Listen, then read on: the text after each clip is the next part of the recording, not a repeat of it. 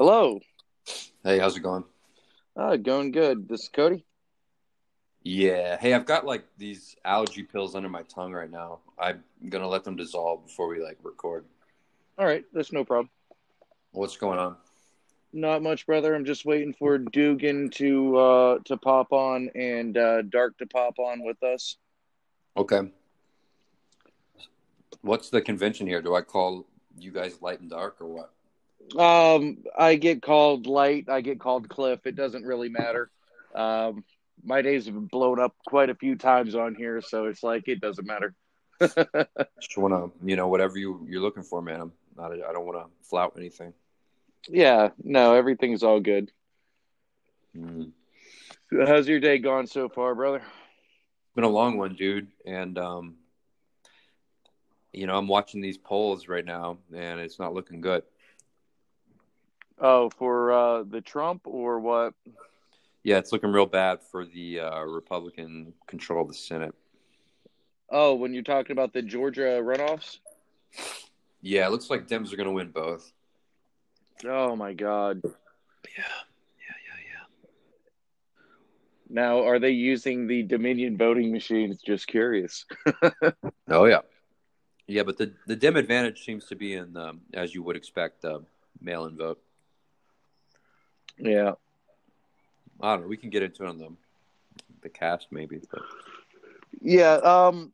Actually, I'm just gonna shut this down for a second. I'm gonna call up Dugan to see. Oh, is that Dugan right there? Hola. Hola. Hola, ¿cómo estás? Bien, dude? tardes. How are you guys doing? good man. Hanging in, brother. How about you? I'm good. I'm amazing. Also, I like to explode out of my CNS and just go into the cosmos, you know what I mean? but great, great also. Yeah, we. It's not I don't have any choice. Yeah, you have no choice to do good or bad, one or the other. Pick one. But uh, yeah, we were just talking about the um, the Georgia Senate runoffs, and it doesn't look good for the uh, Republicans. Yeah, it's uh looks like a sweep. So Atlanta vote is just now coming in, and uh I don't know. No one's going to call it yet, but it looks over to me. Yeah, I think that was uh, Dark joining us. Dark high. He's got technical difficulties with his ear pods. I bet. Gentlemen, There we go. Yep, you're good to go, brother. You, you sound can fucking. you hear me? You sound fucking awesome. At first. Excellent. At, at first, Oh, you I sounded fucking fucking awesome. You miss sound like a so fucking much. Terminator. I know. I thought maybe you changed Dang a lot since the last time we talked, and I was kind of let down.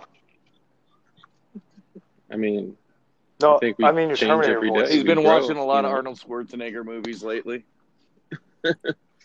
yeah, apparently. No, Dark has for me. Oh. So uh, Cody Wilson is on with us, and um, we're gonna.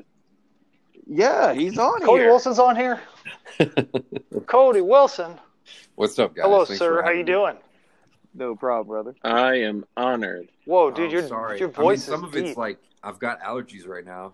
I, you know, I don't want to romanticize it, but Dude, keep Oh, keep the allergy look going, man. Okay. It sounds great. I think it's yeah, dude, it's elegant.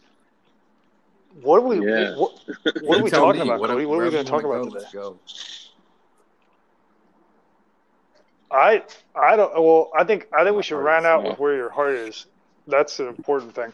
The uh, the uh, I'd really like to know how like the background on uh, how you got into your whatever you want to call it, Sure. like the your claim to fame.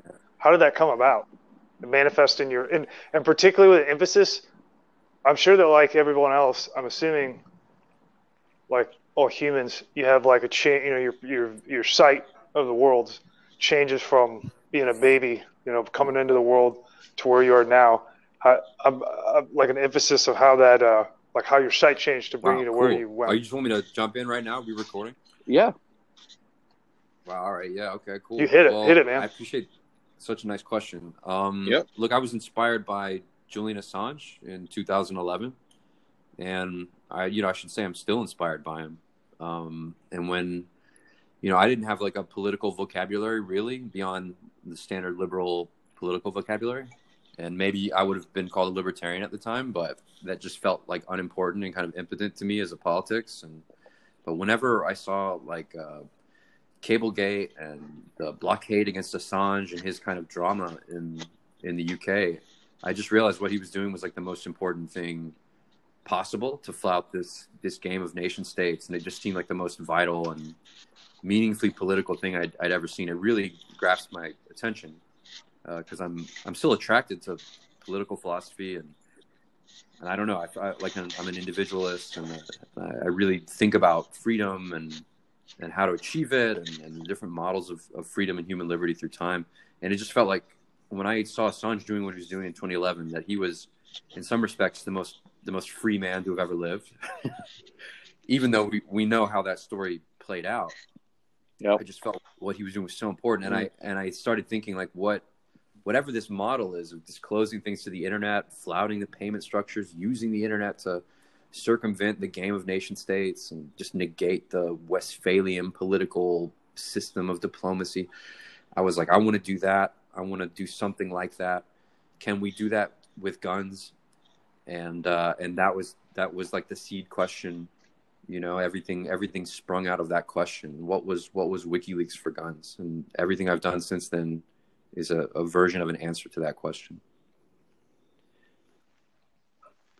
And what did uh what did you think? Did you have an idea like when you were Mm. first uh when this first started manifesting in in your site, like this picture of something that doesn't exist, you know, but that you kind of bring into existence?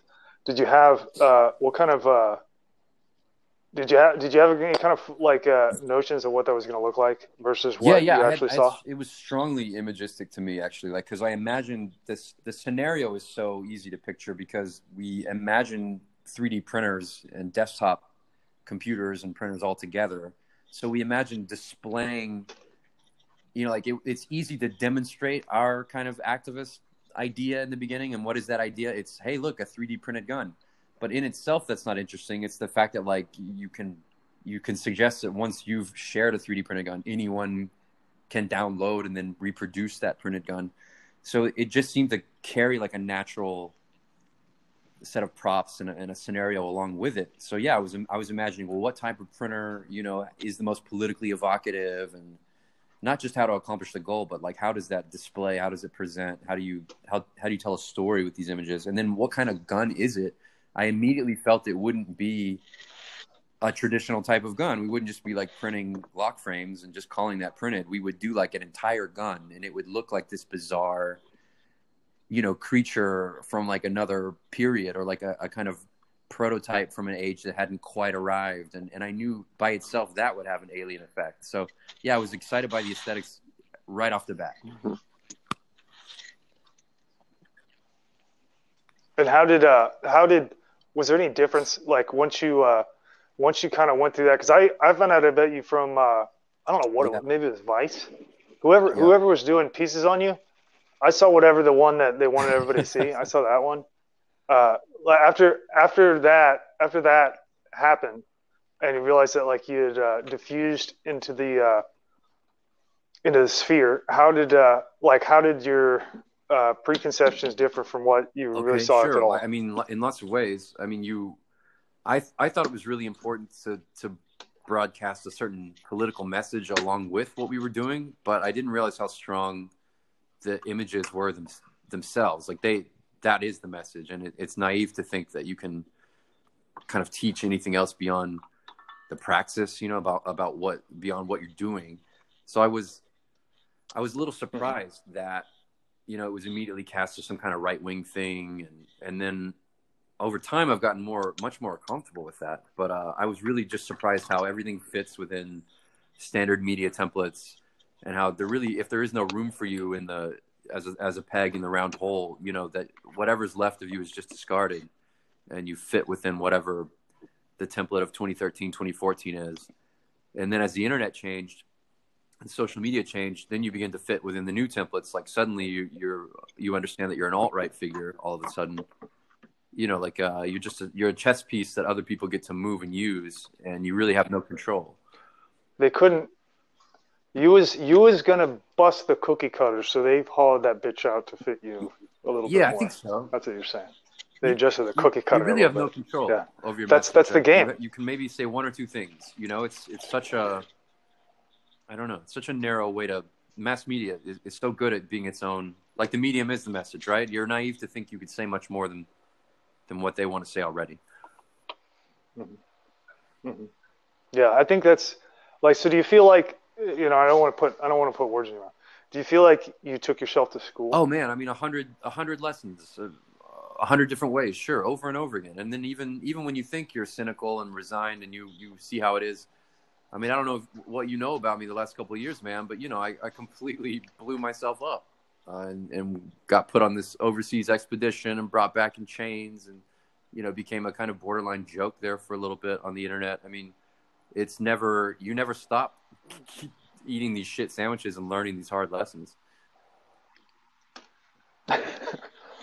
yeah, Uh, just for sure. just today, man, I It's, lost uh, a case in the Ninth Circuit, and it, it won't be in the news or anything, right? But I mean, that case represents three years of effort, half a million dollars. You know, I, I couldn't even. There's not a meaningful way I can suggest to you the emotion, the time, the worry, the planning, that and everything that went into it, and then to not get an opinion, to not get a vote, to just be kind of slapped in the face and told, "Well, you lose because you're not powerful." I, I learned that lesson every day. You know. Yeah, what's really interesting about it, the more that uh, the more that I kind of uh, like glean something from this existence is that, you know, all I mean, there is just every single person is a every soul is a hydrogen bomb, and they are just lurking like in the shadows between themselves, like uh, waiting to grow a flower or waiting to uh, drive a bayonet home, and one of the two, and it's like the all of the power that manifests in a in a Do you remember? Um, what we would call like a political structure is entirely it's con- like you're familiar with like a contronym, like a contronymic, no. uh, like the word a contronym. It means like uh, when you say, you know, you say a word that has a very uh, like well understood meaning, and the actual meaning of what it is, like the actual function, the mechanic, like the device, whatever, whatever it is, whether it's uh, real or abstract, is actually like something entirely different than what it really is, but it has to be made that way to like uh, the, the it has to be sold that way in its identity. And maybe maybe just reality dictates like through people's understanding and acceptance dictates that it gets pigeonholed you know into this this one thing that isn't what it is or maybe it's a deceptive thing sometimes like it just all depends on the case but you know it seemed like uh well, I, I'm going to lose myself. look, think- keep keep on going. Keep on going very with this. So where where did very you uh and it's it's true. Uh, so you just lost a big case and it was it was devastating. No, devastating I wouldn't say so. I mean, I found out that I lost a couple hours ago, and, I, and at this point, look, I take it in stride. Uh-oh. No, you're still Did I drop No, we did we drop Cody? we dropped uh, Dark. My, my audio wasn't coming through, so that probably seemed a little awkward for a minute. I'm back. It was dark. Can you guys? Am I echoing too much? Because I'm just in this little room. No, you're No, you're fine. Okay, great. Um, no, look, I, you know, I, I don't want to be sound too resigned or cynical because I, I do think Dugan, like you said, like uh, I've, I've learned about, you know, just the hall of mirrors that messages and signs are and can and how they just multiply into infinity on the internet and and there's there's lots of pernicious and viral effects that that we're responsible for, right? Like a, a million different people and oh, Dugan's gone now, right? Yeah, yeah, we just lost man. I I want to share Oh. with him, but I'll share with you guys too. Well, to ac- stop? actually, I Uh, would hold off just for a sec so uh, so he could hear one thing. My audio was cut. Um, you know, it's funny that, that Dugan was talking about uh, contronyms. That I think that's like precisely why you were, you know, categorized into like uh, an alt right or you know, uh, you know, right wing extremist, um, like tool because that's for the media you know their messaging is going out to the masses that you know couldn't even fathom um, you know um, it, extraordinary things so they need to keep things as simple as possible and for them to be able to to you know send messages to the masses that don't have a deep understanding or you know don't understand liberation. They're looking for small snippet cookie cutter pieces that they can just toss out. And you know that that's why things are so misunderstood and miscategorized.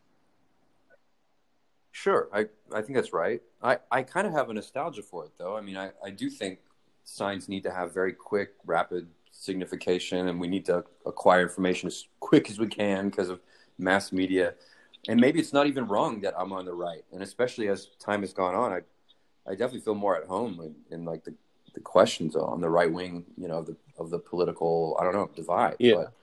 But, um, yeah. I, you know, I, I don't want to sound like I'm complaining. It's, it's just been a very important lesson for about, you know, like the, the strategies that I pursue now aren't about, you know, making a sermon or making a manifesto. It's more about like propaganda of the deed, making sure you can do what we want you to, to be able to do with our technology and then also the kind of pernicious, ironic effects of, of signs and symbols and objects themselves. So it's it's kind of I, I took myself out of being in front of what I was doing because I recognized I really had no control over it, it and, and I and now I let you know the objects and the signs do a lot of the work themselves. Hmm. Can anybody hear me? I can hear you. All right. All right, good. Doug's back on. Perfect. Um, so, uh, Cody, you were you were saying something when Doug got uh, dropped off. yeah, I I love that Doug went immediately to like semiotics, basically. Like, um, you know, what what I read is all about the difference between the sign and what's signified, and the fact that like you, you really can't take a literal structural approach to, to language because there's only signs and sign effects and, and what things connote, not necessarily what they mean, or even if there is a, a ground truth of reality that language can even describe. And and like to be in that space and to think on that level i think is the right way to think about like a mass media age. Well um, I, I think that uh, particularly with media and with uh, like politics you know like both of those things are kind of like you know i'm pretty i'm pretty settled in my heart about it that they are you know contronymic like meaning that they don't really exist at least not at least not in this in the terms that people think of them. You know what I mean? Like they're they're just entirely different things than uh, mm. kind of what we accept. I I agree with that. Um, you know, when you were talking about each soul being the hydrogen bomb, I was I was just kind of reminded of like Walt Whitman's song of myself. You know, everyone's large, everyone contains multitudes, but but that's not what this age is about. You know, this age is about homogenization and like reducing reducing people down or pr- producing the the kind of the single type of person not the not the multitudinous person yeah but you know and i think it's a, compression's what you, compression's what you need before you have the the fusion reaction. awesome. that's awesome. a very good way yeah. to put that yeah yeah okay i like that what did you think of the blade runner uh, remake do you think that that tracks with that narrative do I do I did I see something like parallel to what we're talking about? Are you saying, or what are you asking? Yeah, because it, it seems like the transcendence of the individual in that narrative is about okay, he's compressed, and then he has this chance to, to see himself a certain way, but then his real self understanding comes when you know, kind of not in the explosion. Yeah, I mean, I don't know. I can't. I don't know how how wild are we going on these right now? Are we like? Are we in like? uh Are we doing like kind of censoring, or are we just going? Are we just taking pants off and put them on our heads, or what? I think I already got my aluminum foil hat, you know, pinned on my ears. So yeah, we can get as crazy as y'all want, as long as Cody's cool with it. Yeah, I don't want to. I don't want to weird Cody out too much. You guys, I mean, it's it's cute that you think you could weird okay. out. You know? okay, okay, all right, fine. You you asked for it. So you know, honestly, like, uh, you know, all these um, movies, you know, like I think of uh, like the, the probably the, you know, like the Matrix, um, Blade Runner. All all these are um, allegories of uh, of uh, Mashiach. You know what I mean? So it's uh it's like a messianic uh, entrance story, and then it's veiled in the uh, you know it's veiled in the uh, nuances of whatever the set and the characters are, but it is about you know that's that's what like the I mean there's probably more people that have seen like the Matrix rather than uh rather than a Blade Runner, but that's yeah, that's what it is. It's it's it's the messa it's the messianic era, the the transition and the uh, the awakening from below, and the uh, and the Mashiach. Finding out who's the Messiah. That's what that is. Okay, everything's uh, you're thick tight. And it's quiet. They're always being like, yeah. I, am lost on the whole Mashiach part. Um, I'm not too familiar yeah, with help, that. Help me, help me understand that as well. Well, okay. So if you so if you take the if you take the Matrix, right? It's like a uh, the the story is someone who's you know they're caught up in a mundane and materialistic existence. They're the everyman, right? They're they're representative of uh, the yoke of humanity, um, and they're nobody special, right? And then and then through um, heart, like through heart and and like and like uh, connecting to like what is truth and actuality, they um, you know they unlock. I mean, you know, Neo in the Matrix. He's fucking, he's fucking stopping bullets in the air. He's fucking like whizzing around like Superman. I mean, really, it's even it even goes to like the story of like Superman. You know that like all these things are. this is this is all uh, messianic era. It's a very common theme in uh, film. So that's you know, and it's yeah. and it's hard to. Uh, there's a lot there in the background. It'd be a long conversation, but it's kind of like uh, anything else that I would say would be really lowballing you guys in terms of like, you know, well, I wouldn't be honest if I didn't if I didn't say that because it's so it's so uh, blatantly obvious. It's probably it's probably not very obvious to a lot of people, but it's pretty obvious.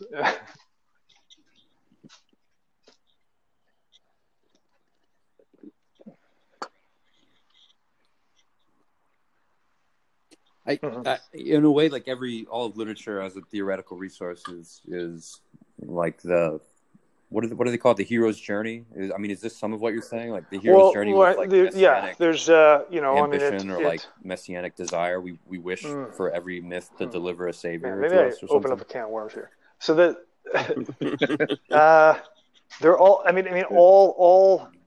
You know, like like for example, um, like how we, okay so like we view we view technology the way we view technology is as from the inside like from the inside of the box looking out we view technology as like we forge out into the night and then you know dis, you know we discover something we invent something right like we invent something like we create something from nothing right so it didn't exist it didn't exist then we poof now we got you know internet right now we got now we got uh, web pages We've got domains. Now we've got social media, right?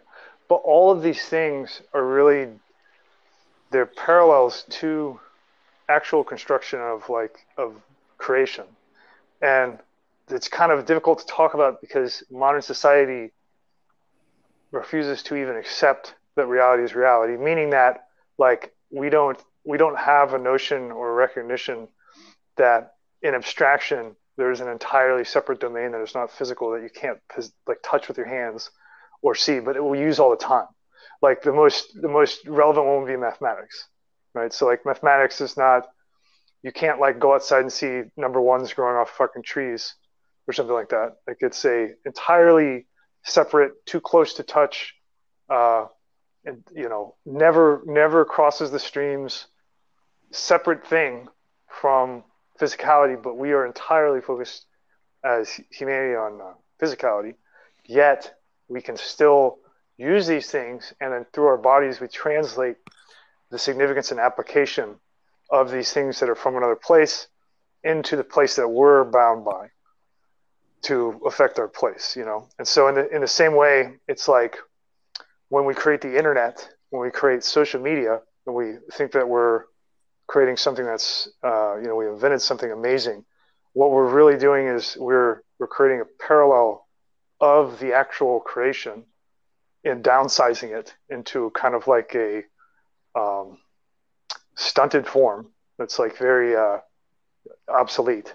Mm-hmm. And then we are uh, like uh, pushing out out there and saying like this is the end all be all, but it's it's just you know it's just a mini me version of uh, like what's really going on here. You know.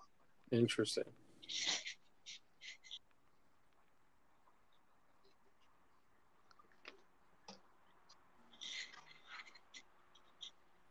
I find it to be like a, a, spiritual description of something that I agree with. I mean, I don't think the internet was a technique or a tool for liberation. It didn't somehow flood the world with knowledge and understanding, right? It was really that kind of dark, shadowy opposite of what it, has been proclaimed to be, especially from the the optimistic heights of the 1990s.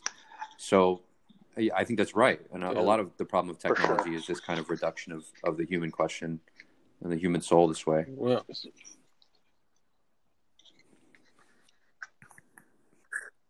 You know, just if we're on the topic of superheroes, I, I do take a more kind of grounded, uh, I don't know, take on them. I'm, I do not think that uh, it's like a passion for for Matthias. I I think honestly, it's a kind of unconscious recognition, especially with the mania from all our parts that we know liberal democratic capitalism just like doesn't work or isn't working, it's failing, and that if mm-hmm. only there was like a group of people or like absolutely could like rescue it you know? That's like, definitely i mean that's definitely together, what yeah. you know in the immediacy like that is what the the attraction is the drive. I mean there's especially in the united states like the united states is such a i mean everything everything has to grow from somewhere else you know? And like all of our ideas about like what we uh i mean it's it, at this point at this point in american history because we have dissolved the um like the literal legal sense of like what the nation is there's really only like an abstraction. And the only thing that i can really find is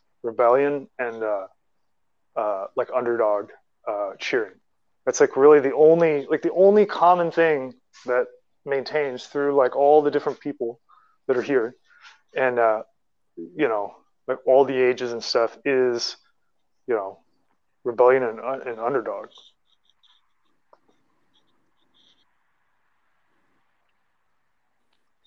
Well, buddy, I think we're, that we're now underdogs in uh, in what's left of our country, and you know, I'm watching, I'm watching these Senate returns right now, and they're basically that the Dems took both seats. So, you know, somehow improbably, Joe Biden, Uncle Joe is president. The Dems have a Senate and the House. Hey, do you? Uh, so, uh, while we're on politics, so I was kind of so do you do you believe in politics? I mean, in the sense of like what people, you know, like when you when I walk down, if I walk down the street and say, "Hey, uh, you know, what do you think about politics?" to somebody, they're going to be like, "Well, there's you know, you got you got a diversity of choices, and uh, you can choose you can choose one, and uh, you know, and then uh, you know, stuff happens, and uh, you know, I mean." Okay. Yeah. Yeah. Yeah. I mean, that's that's the right way to ask that question. So, I mean, in in the straight form, no. I think it's all fake and gay, as as has been coined on Twitter. I do think it's all fake, completely fake. Our institution's totally fake. And I, you know, I read a lot of Curtis Yarvin and stuff right now. Like I'm, I'm on that. I, I agree that it's none of it's real, but I also believe that you know, like we're gun guys, and that's always what drew me to me, me to you, Dugan. Um, like your role in the in the gun culture and as like a kind of prophet, but also like your aesthetic connection. Anyway, I I do think what's left of this political pantomime you know, is very proximate to that gun culture and the kind of fine tunings of it. And because my business day to day, you know, is affected by this stuff, I, I know it's real because I get sued every year. You know, I'm being sued for 400 million in California by Brady right now. Yeah. You know, I mean, well, yeah, that, sure. That shit's real. That yeah, it's it's real. Life. It's real in its consequence. I mean, it. I mean, in terms of the uh, the labels of the flavor of ice cream here. Like the right versus left. Oh no, I'm with. I'm with.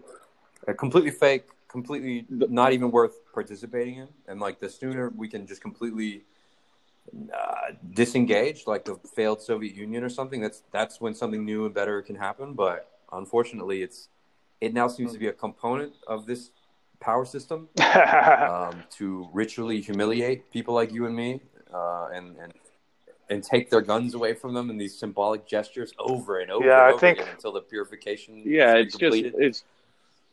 I- I was gonna say it's just lines in the sand that they just keep on uh, dividing us, and the more they divide us, the more we conquer ourselves. And you know, once we have ourselves against the rope, you know, that's when they come in and bring in you know new political establishment uh, or things of that nature to be able to make us think that you know this is the new flavor of the week, and this flavor is going to be the best flavor for. all- Uh, for It certainly appears if I if I had to uh, try to sum up, you know, what what this whole thing is right now, it, it certainly appears that there's been a stockpiling of uh, technology and uh, you know hoarding of uh, information for a long time in a very systematic way, in order to um, you know cast cast the net on uh, like everyone in the world, and then right now it's like a um, it's like a game of like we've got the corrals up.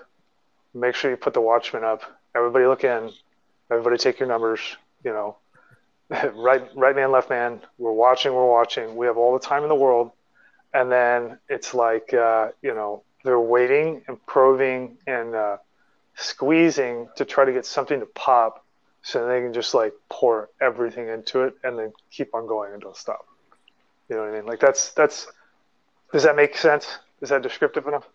That's where it feels like we're at, like as uh, humanity, and then the game of like everybody that doesn't understand that, that doesn't perceive that that's kind of the uh, the, the disposition, uh, like the participants, the bystanders. They're they're like caught in the middle. So then when this thing like you know when it rips, it's like they're stuck in the in the choice of like I was shopping for milk, and now there's you know hypervelocity missiles, like cruise missiles, freaking whizzing overhead, you know, and robots and shit, and uh, like they're just going to be like, oh, I'm going inside, you know, and I, I think that's kind of the uh, kind of the game plan. I think that's the that's the goal of you know the government is you know if the country is a balloon, right, and uh, the government Am I dropped is again? Squeezing. You're in here. We you hear It you. is too quiet. no. Can, can you hear me? Yeah, Okay, I hear you. I was like, So, did I uh, drop again? What Yeah, uh, yeah, is there anything that you're working on that uh, we're looking forward to that you're uh, that you've been thinking about that you could? Uh, it's not going to jeopardize it by talking about.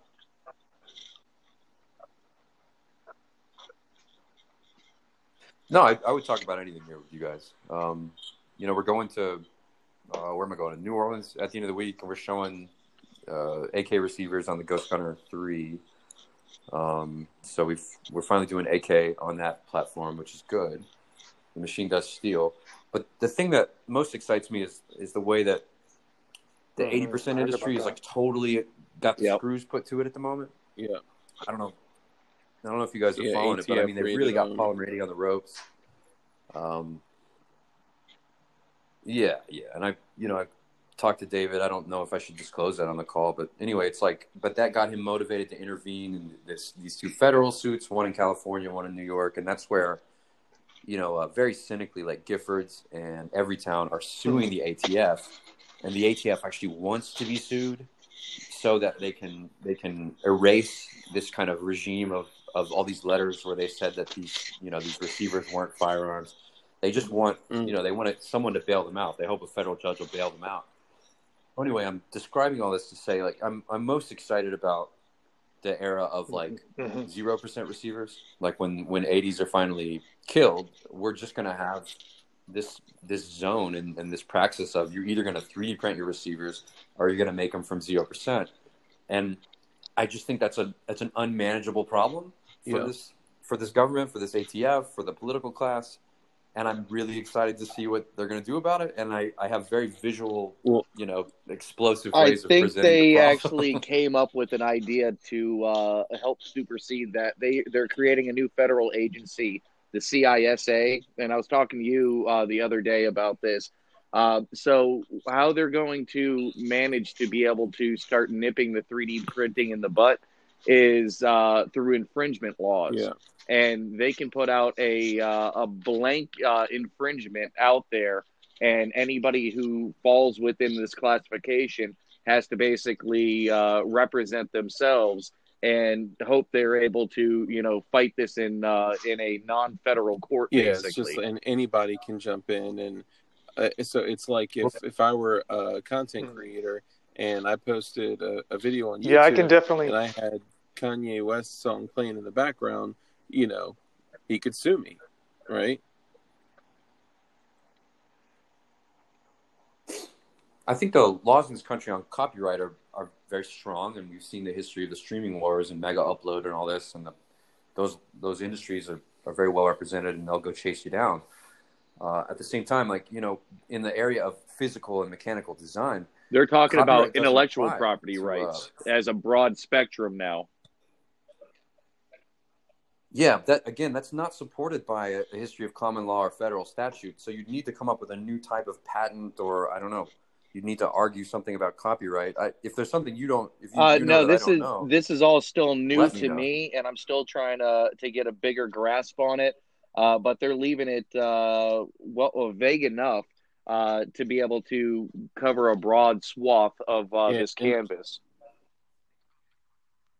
Think about the contronym concept though that, that Dugan brought up earlier. I mean, what you do by you, you you know how it is. When you went to school, there was someone in your dorm maybe that got like a, a threatening letter from AT and T from like downloading too much. But like you know, you literally can't take enough mm-hmm. people to court fast enough because of how slow that system is. You know, like this, the 3D printing wars, the streaming wars. Yeah. they they were always going to be on the side of the pirate. There's just not the scale and complexity of a system to ever manage things in, in the way that you're uh, even if I accept at face value everything you're saying like I have a perfect system for adjudicating these claims uh, okay yeah you're going to take a bunch of people to court but like Yeah, it's going to be a perfectly liquid market of information even so I mean the bigger thing I worry about is is the machine learning and algorithmic control Yeah. of, of the major social media networks um those seem to be very effective at combing Well, you know what people me share in, in discourse. I think there was they- a, a little bit of your story that, and I'm I'm glad that we jumped in the conversation, but I I think there's a a little bit of like your story that we're missing that uh, would kind of you know be on the same type of subject. Like when when you came into the 3D printing world, and uh, like what what was your your your main goal and what was your vision? Was it liberation? Like you know, talk talk to me about that. Yeah, it was. I recast what we did in a in a discourse of the crypto anarchists. So I read this anthology of of the old crypto anarchist manifesto and a bunch of the publications from Wired back in the '90s. And so I, I, because I that's where I traced Julian Assange's legacy. He was an old cypherpunk, and he was on these mailing lists. And so I kind of I boned up on on that discourse, and I try to put us in that. Um, and then I said, like, what we're doing here is, you know, it's nakedly political. Like, you know, why are you doing it? Well, it's because of, you know, we want a reality of access to a certain type of hard power. And we think the internet and encryption does that in a way that routes around the traditional channels, the commercial and legal channels. I mean, it was just in those terms. So um, I wanted it to be perceived as, you know, uh, kind of film noir and like uh, dramatic and, and rebellious. And I, I do think I conveyed that aesthetic and that Mm-hmm. temperament or persona onto onto gun printing. Like it's when you see the gun printers on Twitter now, you know they, they've very largely adopted that aesthetic and that and that type of I don't And, know, orientation. and was that where the the liberator w- was born, or like what? Oh, Lib- Liberator itself is a Yeah. it's like a repetition of the old FP forty five Liberator. So you know, like that. The the theory behind that was Mm-hmm. Liberator, the the real Liberator, right of the of the wartime period, never really happened. It never was really this kind of liberated any psychological op idea from the War Department. yeah.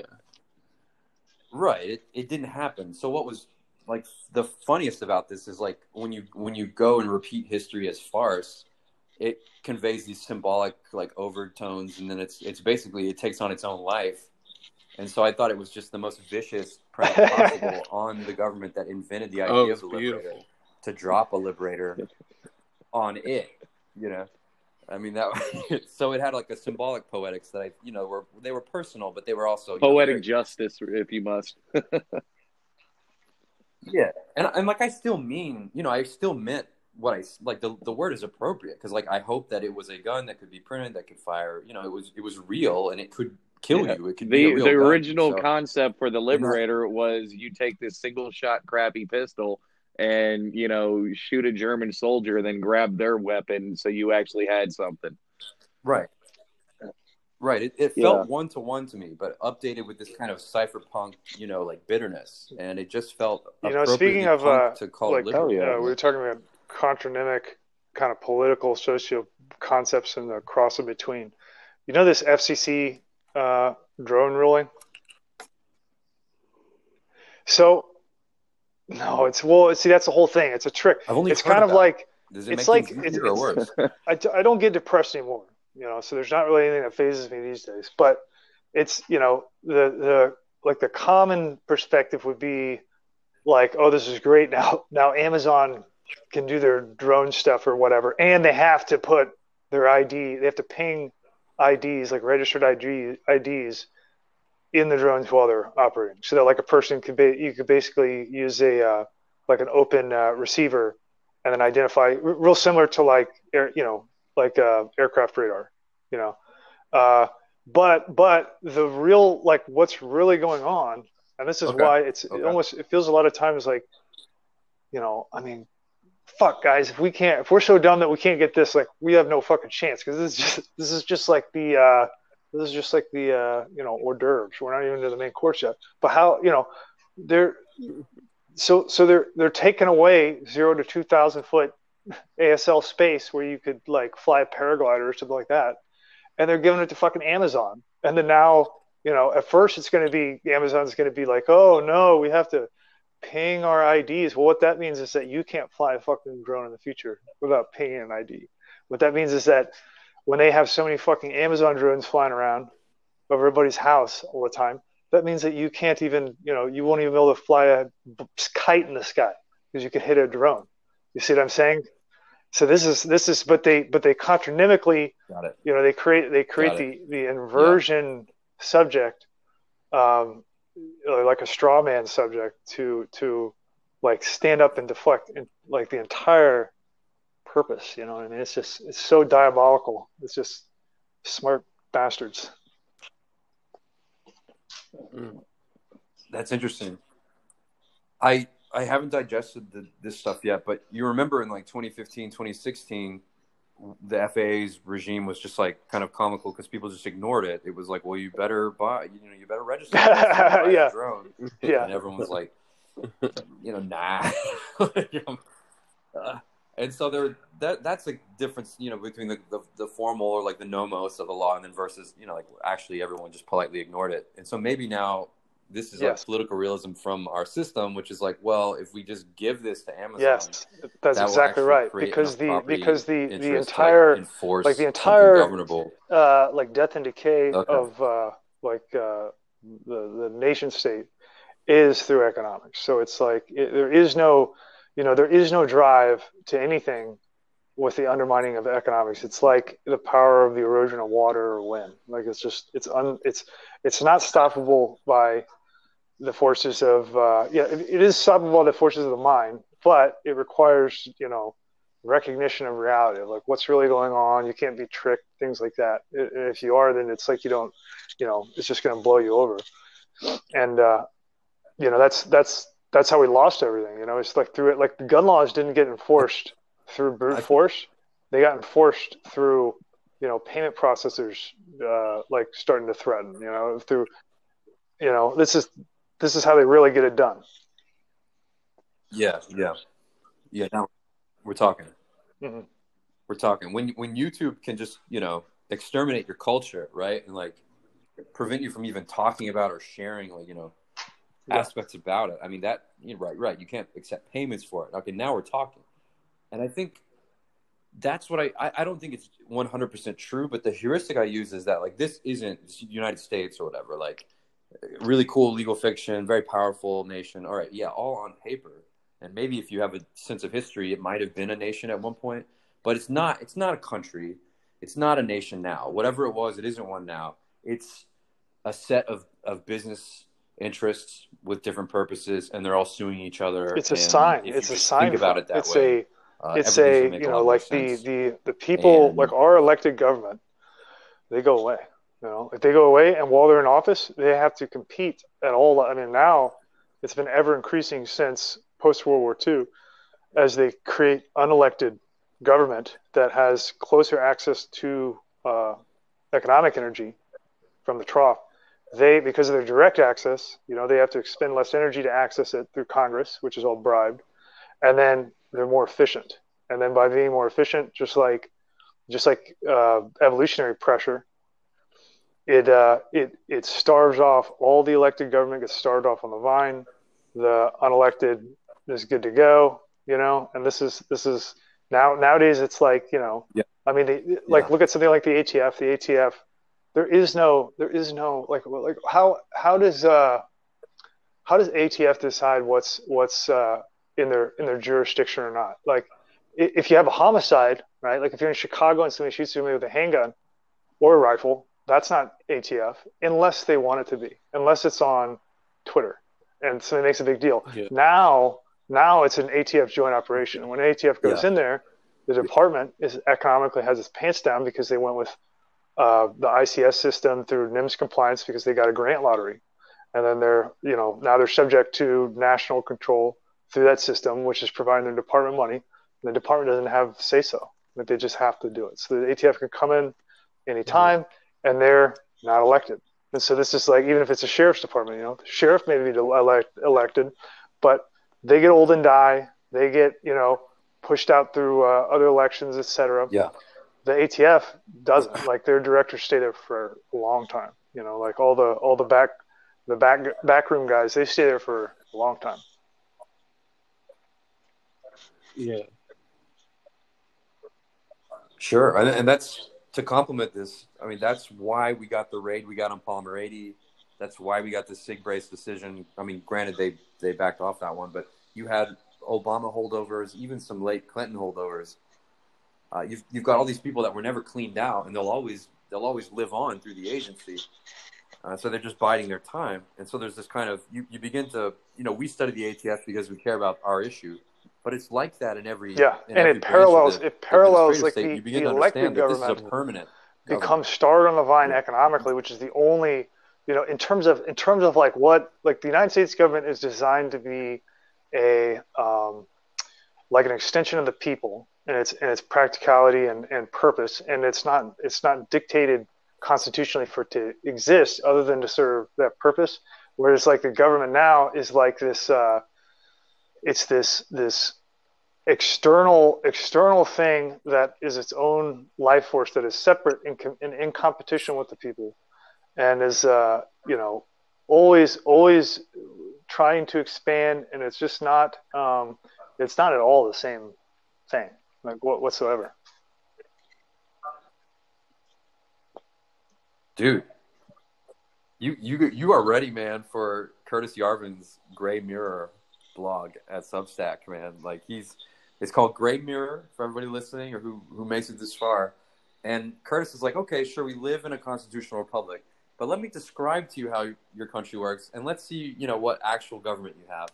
And we find that the the real power yeah. center yeah of this government is completely outside yeah. of the elected and administrative state, right? It, it's located in the New York Times building, and there's a there's a descending order of institutions out, outside of government that represent, you know, the so-called cathedral, the university complex, the elite press, and they make the decisions, and these decisions are then kind of carried out through mm-hmm. cultural inference and direct and indirect within the formal institutions anyway, I, I don't want they, to they, injustice. They, yeah, the, like, the uh, lifeblood, you know, like the blood of the United States, which was which was uh, like in its design, is is directly like uh, parental to the to the to the constituency. Like they're they're um, like there is no there is no uh, uh, parent without the child. Like the parent dies off. Like the the people come before the state with the with the actual Now, now that now is is simply like a sign that they hold up as like a storefront of like don't go behind the shop. You know, like yeah, yeah, yeah, yeah, yeah, yeah. You got the Constitution and stuff. Yeah, yeah, sure, yeah, yeah. Okay, don't don't don't go behind the counter. yeah. And then and then you know the actual lifeblood of right. what is the current thing, like how you would treat. Like, because if you traced if you traced all the FFRDCs, all the executive independent agencies, and you tried to do a uh, like a network analysis of them and say like what what in the actual fuck is going on here, it is entirely proximate to you know the the the monetary production like where where money comes into creation in abstraction through through like law and through the Fed, through central banks, the the the degree of proximity of an entity to that is the power. Like regardless of what form it takes, whatever facade it takes, whether it's like uh, an NGO or a uh, or like a private entity that's getting like a, uh, you know congressionally approved uh, uh, subsidies, whatever. These are all just facades. Like the actual, their, their actual mechanical leverage of how they and how they affect society is entirely the only commonality is its its proximity to uh, money supply. That that reminds me so much, uh, like these NGOs that are fed by the money hose. You know that the, what you just said reminds me of that movie with uh, Seth Rogen and uh, where they go meet. Um, uh, they go to what North Korea, and uh, God, what, I don't what's know. the name of that? Where they're gonna kill, um, where they're, they're gonna kill Kim Jong Un, right? Kim, Kim, Kim Jong Un. Yeah, yeah, yeah. And uh, yeah, they walk them through, you know, the the stores and the shops, and you know, they're showing them everything. They're like, man, North Korea isn't that bad at all. And then they see that like all the the storefronts are fake. They have like fake fruit and yeah, fake food and Vegas you know, effect. Fake. It's like that. Don't look like Vegas effect. Yeah. yeah, man. What Dugan? What you got? You know, as red pilled as it is, is a better working description of, of you know what what you're looking at than the one that's taught in the in school. You know. Yeah, yeah. Well, Oh, they'll never teach you what uh, what yeah. is really now, going on in school. Now the That's real the real hard hitting part is if you uh, like you took you took that little uh, roadmap there uh, or, or, or, picture that poster that, that cool guy poster that I just painted in your head of like what what the actual fuck is going on here, and if you look at it and if you just take away the the you know modern day suits and the ties, and if you take away the little uh, Mr. President label off the uh, desk. Like you move that you move that nameplate, and just put it put it in the closet, and you uh, and you take away the uh, little uh, eagle emblem, you know, off the Oval Office and all that stuff. You know what you know what that looks like? That looks like the period of absolutism. I mean, I, like I don't disagree. Exactly. I don't disagree. You know, I think so. It's it's a long it's a long game. That's what I'm trying to say. This is a, this has been going on for a while. But even even the people, like even the electorate, unconsciously knows this, and that was, I think, the passion for Trump. That like people actually wanted someone to exercise, you know, like an official, you know, absolute ministerial power over this this beast. And Trump pretended yeah. that that was something he could do. You know, back to our hmm. discussion of superheroes. I mean, that's that's the task now. I mean, yep um, what's that's what's left to do with this thing.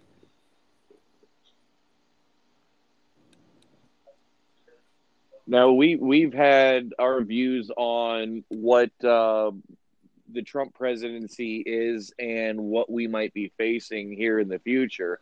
Um, you know, looking at tomorrow, what may possibly go down. They have the uh, uh, National Guard there. There's supposed to be what a million people or something yeah. ridiculous like that uh, when they're doing uh, the electoral count. National Guardsmen um, deployed when there were only 30 yeah, or 40 deployed in, you know, um, Portland, Oregon, where buildings were burning down and police stations were being abandoned. You know, they deployed 30 to 40. Yet well, the, just a, they don't they don't need any they don't need any uh, like uh, it, it, security for the uh, true power because that's what the people that are going are for.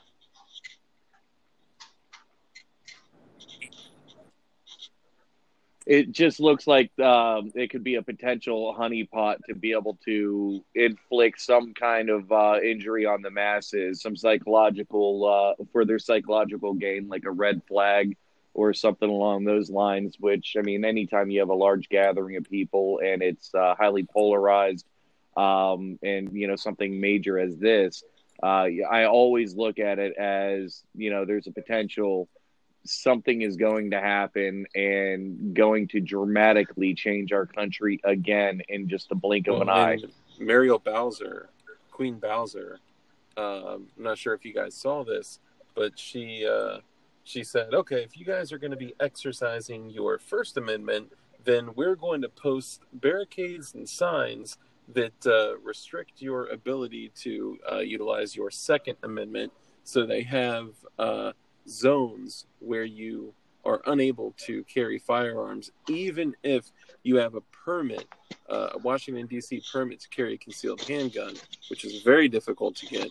Um, you're not allowed to carry, and I think their their goal, unless you could get complete and utter non-compliance by the estimated million people that are going to be out there I mean that you're you're putting people in the position of you know being let's say it's a honeypot and you have a, a million people that are unarmed in a, a, place of conflict with you know BLM and uh, Antifa and you know whatever you know group may be out there and that's uh, I guess I shouldn't even be wondering why I mean the Constitution is just being shadow. I've got a now, so I've got a girl that's following Alex Jones around up there right now, like doing his documentary, and um, which is its own story. But she's saying like um, you know the mayor shut down indoor dining for this weekend, and like, uh, she, yeah, every yeah. but like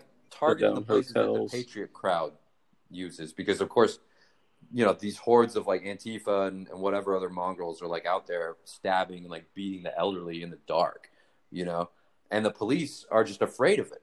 You know, like they're not they're not empowered to deal with it. Like they're literally, you know, they were telling people from this group that I know that they should run because you know like uh, they're probably going to die if they stay in certain places near BLM Plaza, and that's like in the capital of the country. you know, like uh, she said it. It's like if you go to BLM Plaza right now, she yeah. says it's like the fucking warriors there, man. Like you, you feel like you're gonna die, and Dude, I I swear I have driven through DC in the last like uh, uh, you know in the last few months, and there are homes painted with BLM. There are buildings, full scale fucking skyscrapers. Oh my god, that are painted with Black Lives Matter, and it's, I mean, that's it the... a different world, and just literally just walking down the street there were groups you know marching with megaphones that were going out to people that were dining outdoors and forcing right. them yeah, to hold that. up their fist in the air and that's man that's the power of grassroots guys that's terrible. why you have to work hard you know you got to work hard and really put your heart into it and then maybe you'll get maybe you'll get your own blm on a yeah. skyscraper you know because it'll be so moving so moving. pay off. Uh, yeah. Pay off people's. Uh, It'll be so so moving, so moving to your bank accounts that people just, hey hey Doug, what what moved to pay pay deal.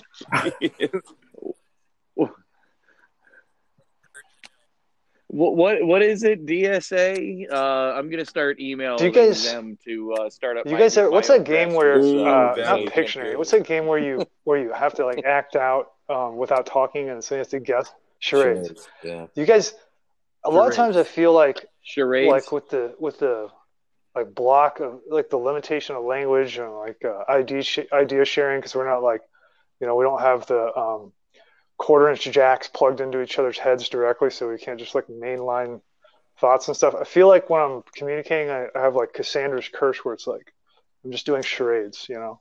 And then I'm like, no, no, no, no, no, no, no, no, it's not that, it's not that. No, no, no, no, no, no, no, no, no, no, no, no, no, no. That's not what's going on. That's not, no, no, no. Is it this? Is it that? I'm like, no, no, no, no, no. That's that's how it feels. That's how it feels a lot of times. Like, uh, you know, I mean, all the stuff that's going on. Like, you, I think people have a pretty good idea of the uh, level of uh, sophist- sophistication here.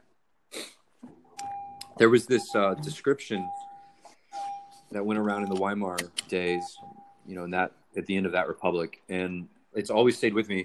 It was called the War on Noticing, and I just feel like it it applies to everything right now. Like I, you you feel crazy because you, even if seventy million people are out there that would agree with you, it's like um, there's no there's no sense that you could share even if you had the right words. There's no sense that you could share it with anyone anyway. Uh, in this system, it's it's totally virtual. We're confined in our homes. The networks won't let us broadcast it anyway. Like, what is this kind of psychological prison? You know? Yeah, I think I think like the the the hardest thing beyond that for me to uh, like rationalize in my head was that was that the uh, like like like if you do some summation of how how sophisticated this like what like what all is going on here? Like like we look at it as though it's just all chaos you know even from our own perspective like our, our reactions and stuff we're just like oh this shit it's there's this crazy shit then this crazy shit and then we're just kind of bouncing around like ping pong balls. The the the reality is that not only are the things that are you know just just manifested into you know society having to deal with them and changes not only are they purposeful and very precise not only that but they have very logical outcomes which people continue regardless of who they you know like if, if you're a normal person in the united states you believe in politics. So regardless of the perspective whether you're liberal or conservative they see their reaction as like you know unrelated to what the thing is. Like like the thing was unjust and it got perpetrated against them. And so now they're acting in like the most rational way. And it just doesn't occur to anybody that like this is like like what you thought was a good idea and the only way to rationally express your outrage and shit like regardless of what it is is is the fucking purpose. Like and it's happening in aggregate for everybody in every domain. Like this is uh you know and people make the mistake too of thinking that like you know everybody lives here that lives here and like we all have to suffer together if it gets too bad. So people want to do good and like want to pull through this. What if you're wrong? What if the purpose of all this is just to destroy this place and that's it? Uh, look I, you saw did you see uh, any of the new york or the, the times square coverage from from new year's eve like um, yeah Oh my god. Yeah. It was a ghost town. And what was it? The mayor dancing with his wife and she was wearing the Right. uh the symbol for her face mask uh it becomes for this you know, pedophiles. like, looking back on uh, that like boy image lover, the little mayor, boy the lovers. delusional mayor and his wife just dancing in an empty Times Square, right? It's like, whoa! It's this Kairos. You can understand like everything looking back through it. Like, it, you know, at least Nero had music. You know, like It's a dystopian view. but here's the thing here's the thing for for people listening so like we view it it's easy it's very easy the, the the immediate drive like the natural drive is to look at something like that and say like that's not me that has nothing to do with me. This person made is obviously irrational and this is like a bad decision right? And like uh and then they look at it and they go like a conservative will look at a liberal and they'll go they'll go the you know those liberals they just don't they just don't understand. You know like they're they're in la la land. They're not uh, dealing with like uh, reality at true true consequence and repercussion. And then they they want like uh, they want to be pampered like a like a baby. But you know we we really make the error of assuming that the sophistication behind this is for the purpose of championing championing the thing that we are against in our own perspectives. But Yeah. the reality is, when you really look at this in a logical deduction, that's impossible. What's really going on is that what, what's going on is they're saying like, this is this is your mayor, like look at you. You know, that's what's really going on. Even though even though that even though they want to pretend in a big city that they're all on the same page, you know, Yeah. and they'll go to the same banquets and dinners and stuff like that this isn't what's going on. They they're they're taking the people that aren't in on it, that don't know what's going on, and they are saying they are saying they are demonstrating and manifesting in actuality through proposition the true corrosive like you know nature of these people's foundation, and they are exposing that they are weak and pathetic and that they are not leaders at all. And then we keep on electing them because like that's the system. Well, there's only one logical outcome of this, and that's a sea of blood. Like any way that you cut it, that's the only thing that is coming out of this. And so you have to look at that and you have to say, like, are the people that are really doing this, are they intelligent? And the answer is yes. Are the people doing this, are they, are they intelligent enough to have foresight and uh, like deep planning, backwards planning? Yes. Like the purpose of this is bloodshed. Like they're going to destroy the United States and all this stuff about right and left. If this is all, I mean, polishing brass on the Titanic. Like they don't care who who is left. This is just a this is a mission demolition. I feel like Dugan, that's the optimistic view. you know, tell me more. Like, uh, oh my god, if only I could die in a war. you know what I mean? Uh, I I don't for reasons that have been digested for months now on Twitter. It's like the Civil War, man. Uh, you, you know, you're going to be that skeleton on the park bench waiting for waiting for this thing to get hot. You know, in fact, this thing has been cold uh, for like 60 years. Okay, um, we're we're at the end of something here, and we didn't realize we were fighting it. Is is my take? Is my it's my theoretical take. Yeah, mm. if it was civil, sure. Yeah, like a cold the, the civil war. That war is fought now is is not in the terms that we had had hoped or had come to understand. And sure, I'm not saying that there won't be pockets of bloodshed or whatever, but dude, um, it, the immiseration. I mean, to, they they shut down half the country, man. They, you know, that the humiliation is unending. I mean, if you if the traditional American Revolution was fought over a tax on soft drinks, you know, like uh, you don't you don't need any more historical justification to get out there and murder everybody right now. So then why?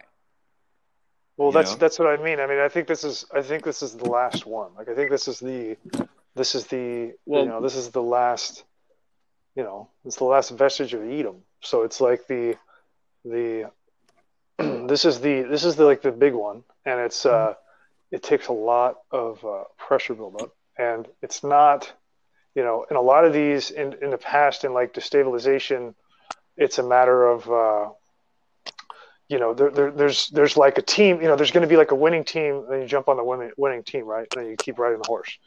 Well, like in this one, it's like this is the like this is there there is no winning team, so this is just like this is like the that's that's I mean, it's the only it's it's really the only explanation for why there's just such like I mean you're just basically seeing exponentially increasing insanity, like in every domain. Con- consider consider the black pill of a world that doesn't need us Co- and is now confident yeah. in showing us that it doesn't need us. It makes no pretense about it, right? Like you can't go to work, you got to close your business, you know, and it's like, oh, don't worry, whatever, we'll print some money, we'll support you or something. But you're like, you're not in on right. it. You're never gonna nope. be in on it. We don't need you and we'll just we'll let you vote maybe but it's like even those systems now produce such radical indeterminacy it's like well you know we'll produce the votes that we need anyway if you don't vote the right yeah. way. So i i don't see an end to this in any significant way because it's it's in a sense something new has now been created. A new people a new electorate has been imported. Like it's just people like you and me doing i mean like uh, we're we're the losers, man. Yeah. And no, um, it's there's no loss. We, well, we're alive. The uh, we we were made to be here. One one you know one thing I'll say, Cody. I don't know if you've uh, ever looked into it. Uh, throughout history, it's always been the the masses that have been able to uh, uh, overpower and overthrow governments, uh, kings, you know, dictators. Uh, we're at, you know, the first time in history where the small 1% can actually eradicate, you know, the 99% on the surface of this planet. Um, I know you've heard of, you know, deep underground bases and all the uh, technology that's been hoarded, uh, you know, whether it's for uh, agriculture oxygen scrubbers. I mean, you name it. Uh, we are truly at that point where you know that's what scares me because if we have a uh, a national uprising or even a global uprising, you know they can they can easily pull the plug on the uh, the drain inside of the bathtub and we're I'm the bath water. I'm not trying to, you know, that's that's something that I've looked at because I, I actually and, think it's you know it's healthy to see yourself as an insurgent within your own country oh, no. because that's probably the better headspace for for moving mm-hmm. forward. I mean this oh, this yeah. whole you know the the best thing about Trump yeah. finally leaving is that like okay everything's oriented the, the right way now you can see things for what they are again and dispense with this pretense that you're somehow in power. You know yeah. you're not and you're not, you're not gonna, gonna okay and so you need to behave accordingly. Yeah, and there's and there's I will say this, Cliff. Like, so what what you described about like the people defeating kings and stuff like that, like that's the fairy tale. People have never. Def- I mean, maybe in like isolated like murder incidents and stuff like that, but it's typically it's because it's like a maneuver, you know, like at least in recorded history, like for the last thousand years. So like there isn't really all the stuff that we hear about. I mean, it's all fair. I mean, even even the even the founding of the United States. I mean, yeah, there's sentimental you know there's there's truth in like things that people say and, and, they may be parallel to like what is taking place but the reason the actual impetus for why things take place is something else entirely that's uh, positioning itself for something in the future and then uh, like you know in terms of in terms of where we're at it's like the the you know we, we, we are insurgents but we've always been insurgents like that's all that's that's you're either insurgent or you're cattle.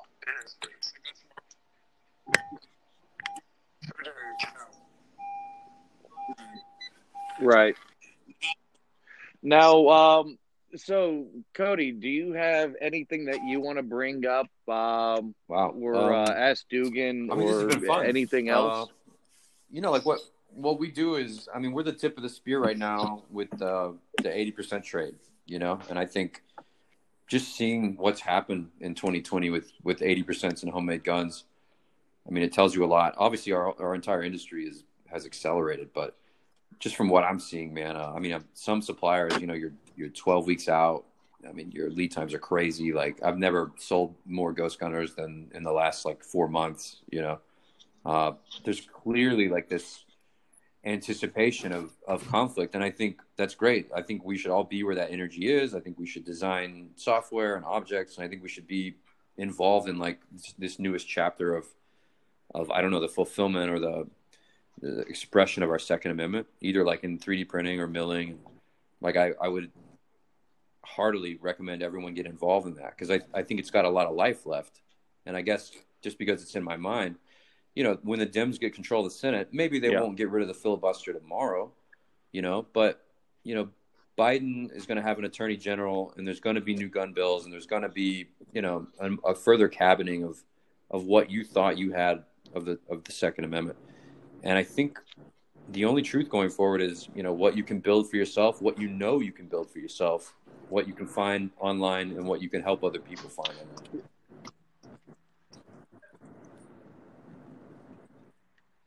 Uh, let me ask you a question with the the Ghost Gunner. Um, that's just to be able to mill the eighty percent ARs. Are you guys doing anything? Yeah, yeah. Um, I should, block I frame or job. anything you know, else Ghost along Gunner those maybe lines? Started as an, an AR platform, um, but you know because it's open source and programmable. Over the years, we've built a huge uh, industry and library of support around it. So I mean, there's yeah, we do polymer Glock frames. We do any I mean any number of community projects lowers for the 1911 frames. You know, like we, really? like I said, and we're going to New Orleans this weekend. We're going to show the new AK uh, folded metal receivers and stuff.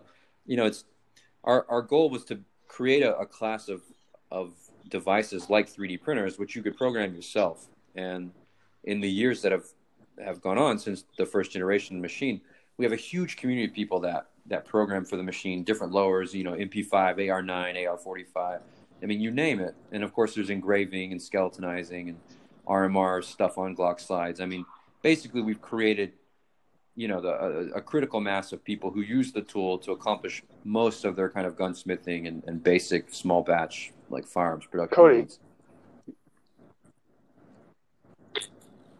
Uh, I just got to jump in real quick and wow. say that I, that's incredible. I, I had no idea that I think a lot of people when they think about the Ghost Gunner, they they only think about the you know aluminum 80% AR receivers. The fact that it's programmable and is capable of doing all those other things. Like I mean, at they, the beginning of this interview, guys, like I said, it's a, it's a failure of messaging on my part. Cody, um, you know, you know that there's there, there's another level so. to this that's coming. What's up, Don? But, we don't have to get into it, but you you, you know what I'm saying. There's there's there is a logical extension there, in in terms of where where that goes in the future when it's necessary. But um, yeah. Well, look,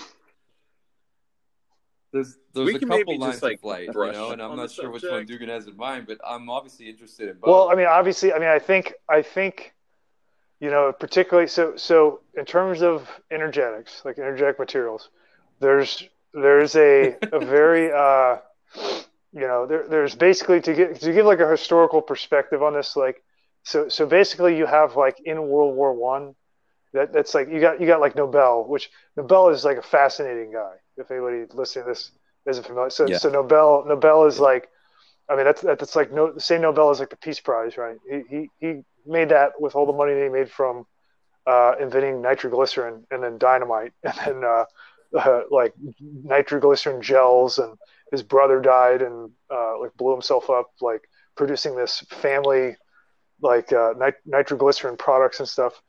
Um, but anyway, that was like at, you know after the Civil War, that's all there was. So you had like a gap of like you know there was black powder, there were uh, like me- you know metal salts that were very uh, unstable, and then there was like boom nitroglycerin, super sensitive, but predictably sensitive then boom, dynamite. And then after that, you get World War One, all the explosives. So this is like a very compressed timeline. And then World War Two is the big one, where you get TNT, RDX, all that stuff. In the past 20 years, now there's like, I mean, there are just a library of insensitive energetics that are like, um, you know, way more. I mean, somewhat complex, making them stuff, but they're they're they're just way more stable thermally, and uh, you know their their electrostatic sensitivity is low relatively. I mean, all this stuff. Now, I'm not saying that's a consumer product. I'm not saying that that's any anything. You know. No, hear me out. Yeah. Hear me out. All right. How can you know a consumer product that basically can be made uh, in the microwave? I mean, you we've got it. You know, but how do you, how do you sell that? Yeah. Right. Well, I think you sell. I think you sell it when it, when it's needed. Right. Like the the the necessity the exactly, necessity is exactly. going to be the mother of like you know distribution with that. So it's not the time now. But look, I was just saying. The way I, I mean, look, I'm with you. And in fact, one of my, you know, Denio, the co-founder of our company, is just obsessed with the history of of you know ID warfare and, and the Russian contribution. And I mean, he, you know, he's a great student, uh, not just of energetics, but of like you know their actual uses and in demolition and stuff so it's it's uh, an interest. It's, it's a research interest on our part, but you know, I'm I'm interested in whatever this next six yeah. month chess game is with the ATF. You know, where we're going to land with uh, unfinished receivers, where we're going to land with yeah. printed gun files. I mean, I've been in federal court on, on gun files for like seven years. You're on the tip of the you're you're on the knife's edge. You're like riding the blade. You're you're riding the dragon. It's dumb. Um, I, I think these things. Yeah, that's that's. Intense. Well, look, I mean, what you know. Thanks. We appreciate I, your service. I'm not super cynical about it, despite how cynical this call has gone. I, I just I do think we'll end up in some kind of place because courts can't, you know, they can never solve problems completely, and politicians can never regulate things completely, and we'll end up at some place of commercial capture or compromise where like some version of this will will continue yeah. to, to, exist. I think. Do you but, uh now? You know, just, here's a quick question. Uh I probably should have touched on this earlier. So, so one of the things that I see off the radar, but is uh, you know with the with the new monetary system coming very soon, which is kind of like what most of this uh, chaos going on is really about. But with the new monetary system coming and the uh, loss of the ability to have uh, anonymous, you know, spending, the uh, it seems to me very necessary to begin developing a uh, a a instant trade network that is like standardized and is uh, standardized in a way that is similar to how like the you know like when you come up with uh, you know, like how, how the metric system is standardized based off of like water, like volumes of water and things at like four degrees centigrade and things like that, where it's like constant as opposed to, Yeah, as opposed to being like, you know, well, we got the fiat dollar and then, uh, you know, oh, that's based off of gold. But uh, I mean, it used to be, but then, you know, but then the gold got decided in the room, you know, in the morning, what the value was. And then, you know, I guess it was whatever you ate for breakfast was like, you know, the value. So it's like, it's like, it seems to me like there has to be, the only way to like really navigate because because we're kind of I, I see a danger of us working humanity is what I mean by us working on the peripherals of what we of what we see and not focusing on like the centrality of the energy which is like the mechanism of exchange which we are entirely reliant on the same people that are trying to take the shit away. And so they can maneuver that energy constantly and there's nothing that we can do about it but we don't need it and everybody hates Well- it everybody is like completely dissatisfied with everything from credit cards to like the banking system to uh, like merchant processing how all that like online banking all that stuff. Nothing but complaints. And so it seems to me like with the internet there should be a system where if i'm like i'm standing in the garage right now and i've got a pile of extension cords here it seems to me like there should be something where i take the pile of extension cords take a picture of it. It processes like, okay, this has a, uh, you know, rubber rubber sheath. It's got copper wire in it. It's like, you know, X gauge, and then uh, this is this much copper, and then it crunches all that into a system, it says, you know, there could be some guy on the other side of the world that's like, I just need twenty, you know, twenty pounds of copper. Well, that's there, you know, and then there's like a value proposition created, and then it goes through like ten thousand hands to create a fair exchange system without the use of money that then creates its um, profit due to forfeiture. So, like the guy that's got the pile of extension cords that he doesn't need, and he's just like, I've always had this shit in my garage. I've been wanting to clean it up forever. Never knew what to do with it. Boom, threw it on there. I don't even need it. It's not doing me any good. But I got a pair of Nikes or whatever the hell he wanted. You know what I mean? It seems like Yeah. it seems like that Yeah.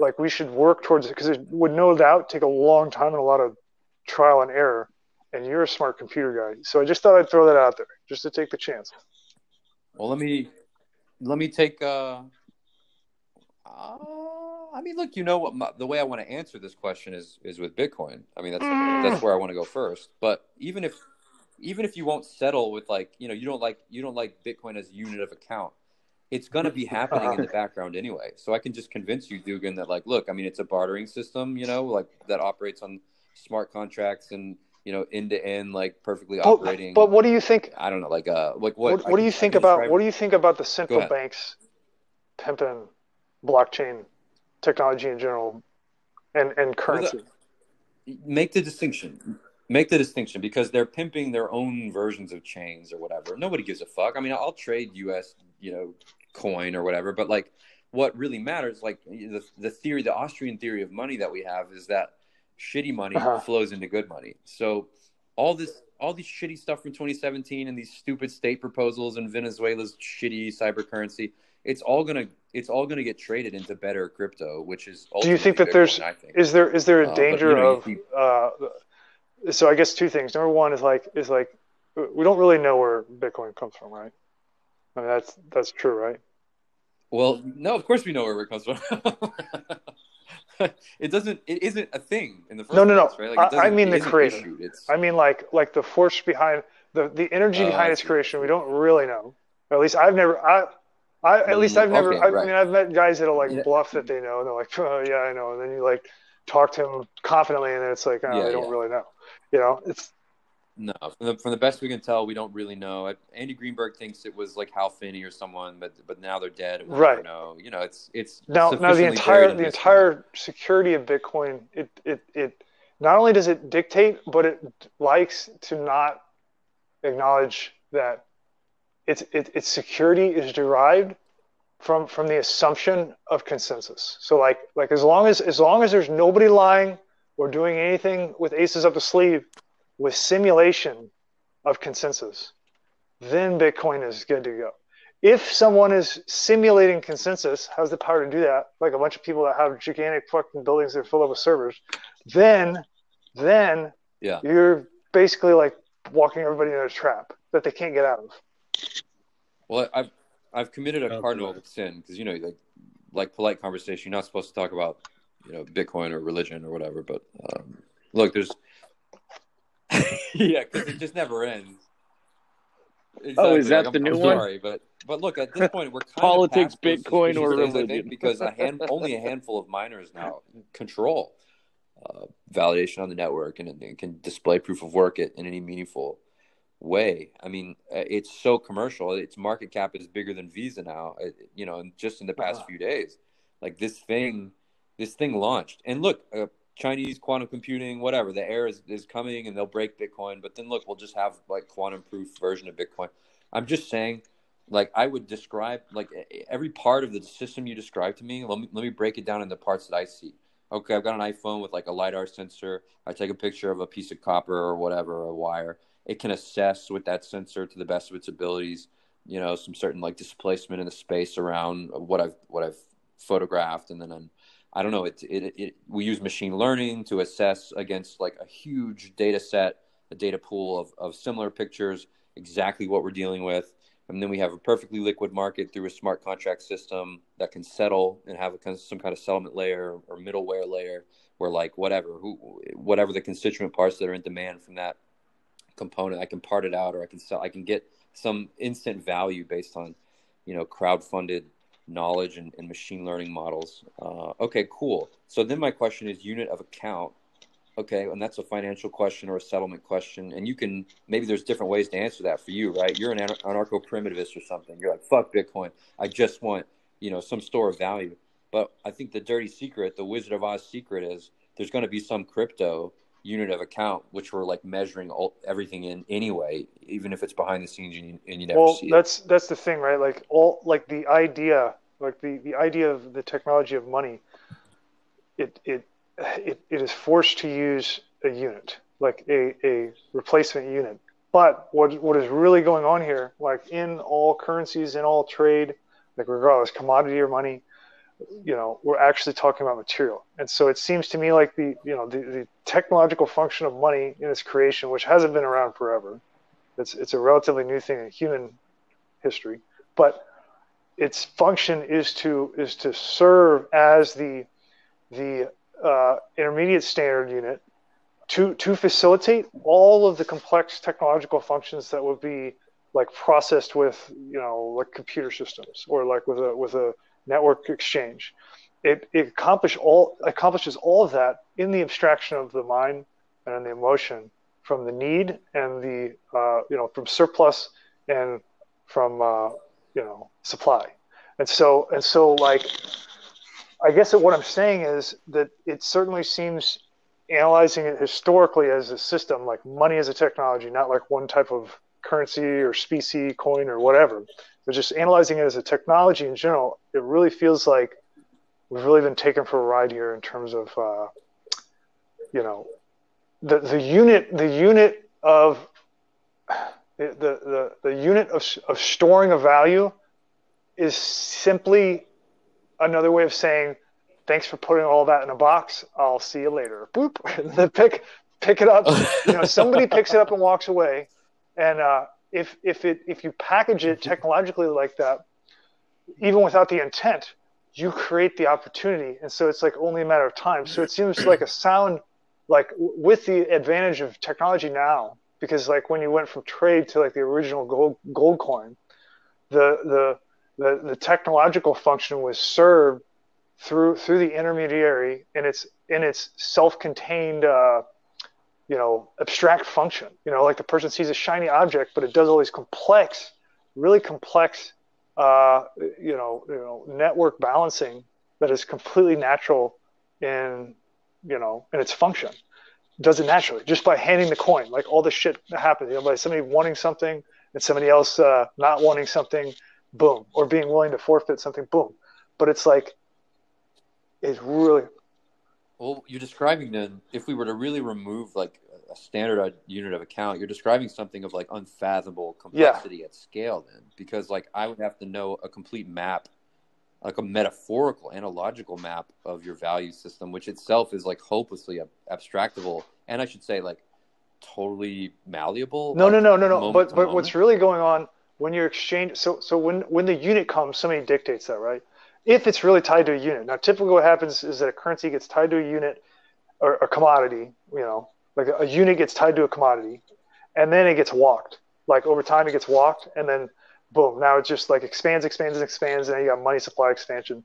The the the actual like like what's what's really going on is that the force that is dictating and demanding stability uh, of the network of exchange is like the the need. Like the need like the need the, the surplus and the uh, supply is dictating the, the value. You know what i mean? It's a relative thing. Like there is no we say that there's a unit there's really no unit at all. Like the unit is completely abstract we just say it's seashells or dollars. It doesn't exist. What really exists is the is the ratio relationship between between the Yeah, supply yeah. and the and the need.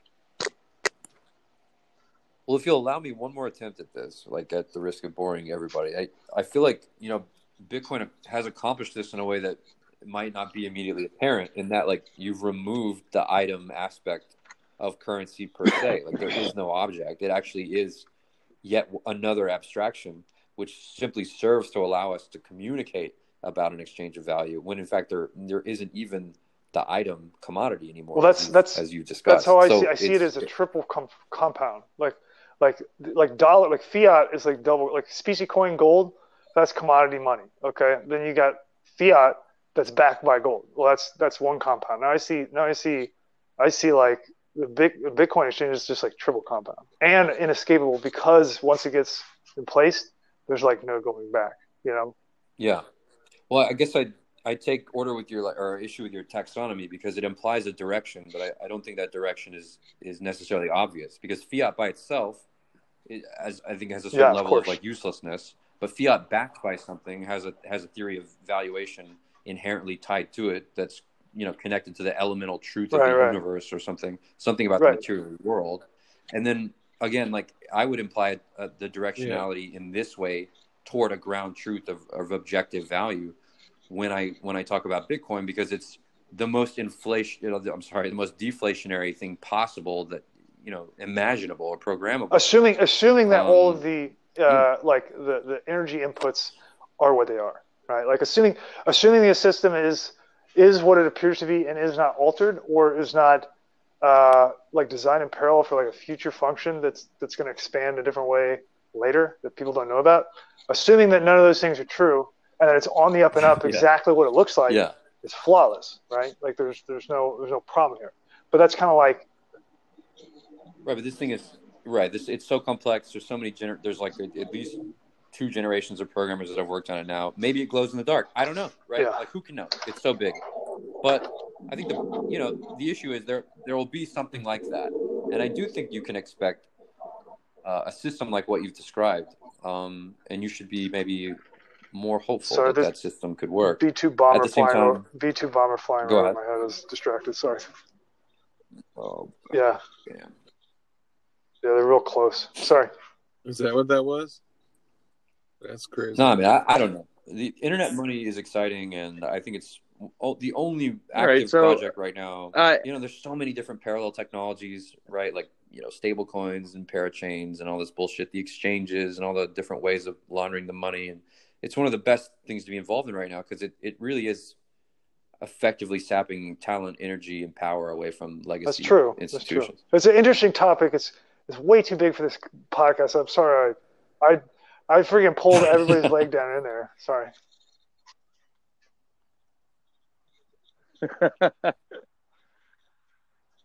No, I think this is important. hey, uh, so um, Man, I- Doug, is there? I just think I you know I just I, th- that, I really uh, enjoyed this like one. I thought ask, this was really uh, cool. Mr. And, uh, Cody.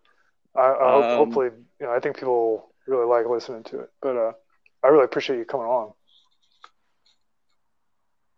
Oh, it's my pleasure, man. Uh, you're a, you're a stylistic hero of mine, bud. Like, it's really a, a pleasure to speak to you.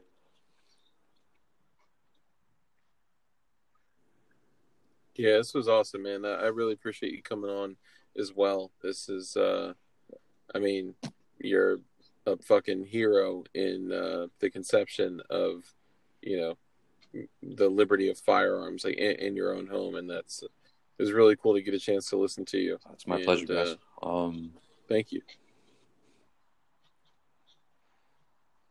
Well, I, I was just basically going to say, you know, um, we really do appreciate you coming on, and I definitely think, um, you know, if we can get you uh, locked down again in the future to be able to come back on, uh, you know, that would be great.